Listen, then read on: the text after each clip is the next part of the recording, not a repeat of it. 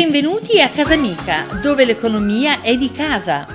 Io sono Mica la Formica e insieme al mio amico For vi aiuteremo a scoprire il lato divertente dell'economia. Drizzate le antenne, o meglio le orecchie. Oggi scopriamo la storia dei salvadanai. Io lo attacco con torre in 8. Ok, proviamo. Alfiere in C5. Buongiorno For, come sta andando? Vinci? Ciao amica, buongiorno. Guarda, è un momento topico, voglio dire importantissimo. Ti raggiungo fra poco. Metti su un caffè. Ok Kasparov, appena finisci il tuo match vieni, che dobbiamo preparare la visita per la scolaresca che viene in settimana.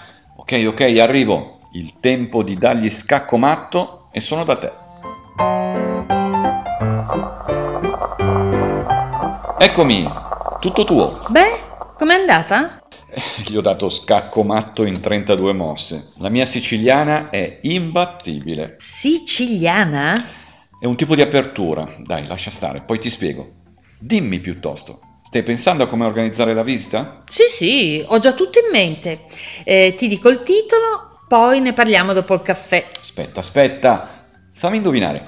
Ehm, risparmiare è divertente? No? Eh, tre consigli per risparmiare? No, dai, arrenditi. Cos'è questo? Il salvadanaio.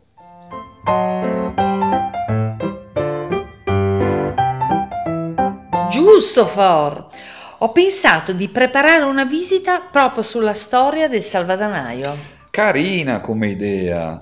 Lo sai che proprio ieri sono passato nella sala risparmiare del museo per rivedere la nostra bellissima collezione di salvadanai. Certo, a pensarci alcuni sono pazzeschi, soprattutto quelli semimeccanici. Eh, lo so che sei un po' nerd inside.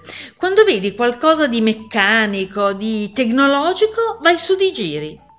Invece io sono molto affezionata al caro vecchio maialino. Già, il maialino. Ti ricordi quando ci hanno raccontato la storia per la prima volta, spiegandoci perché è diventato il simbolo del salvadanaio? Quasi non ci credevamo.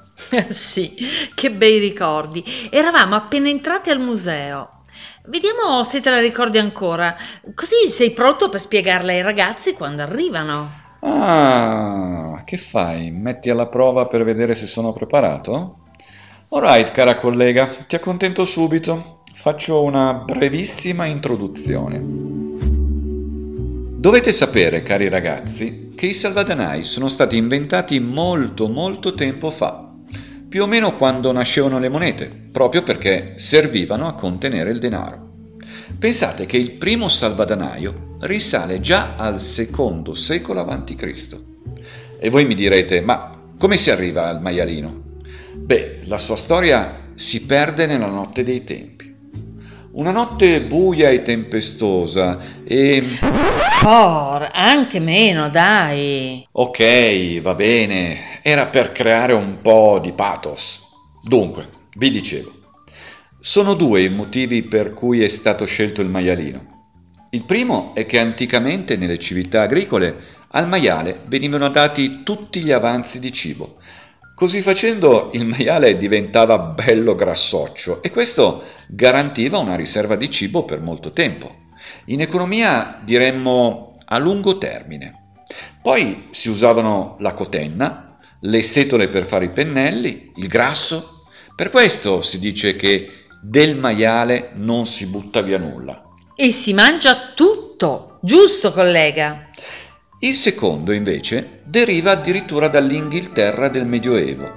Piatti e ceramiche venivano realizzati con un materiale simile alla terracotta chiamato pig, scritto con la Y al posto della I e doppia G. Ecco, con il tempo, quando iniziarono a fare anche i salvadanai con lo stesso materiale, questi vennero chiamati piggy bank. L'assonanza con la parola pig, che in inglese significa maiale, ne ha ispirato la forma.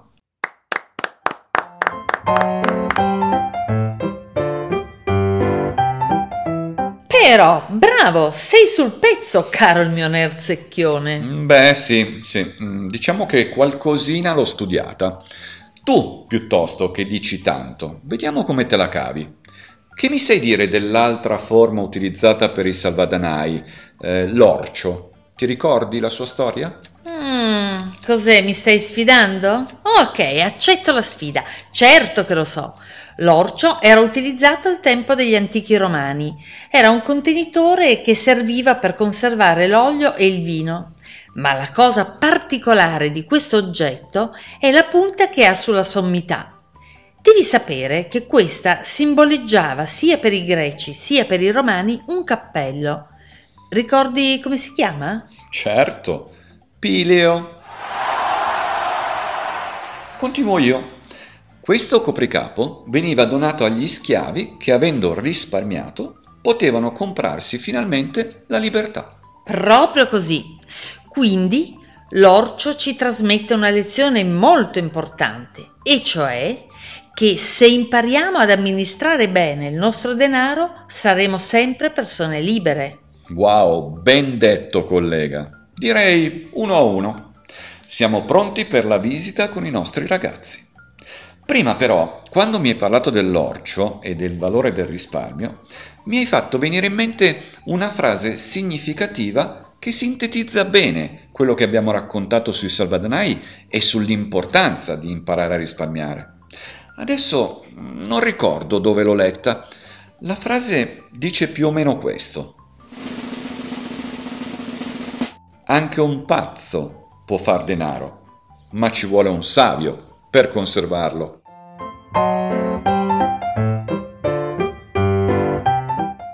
Grazie For!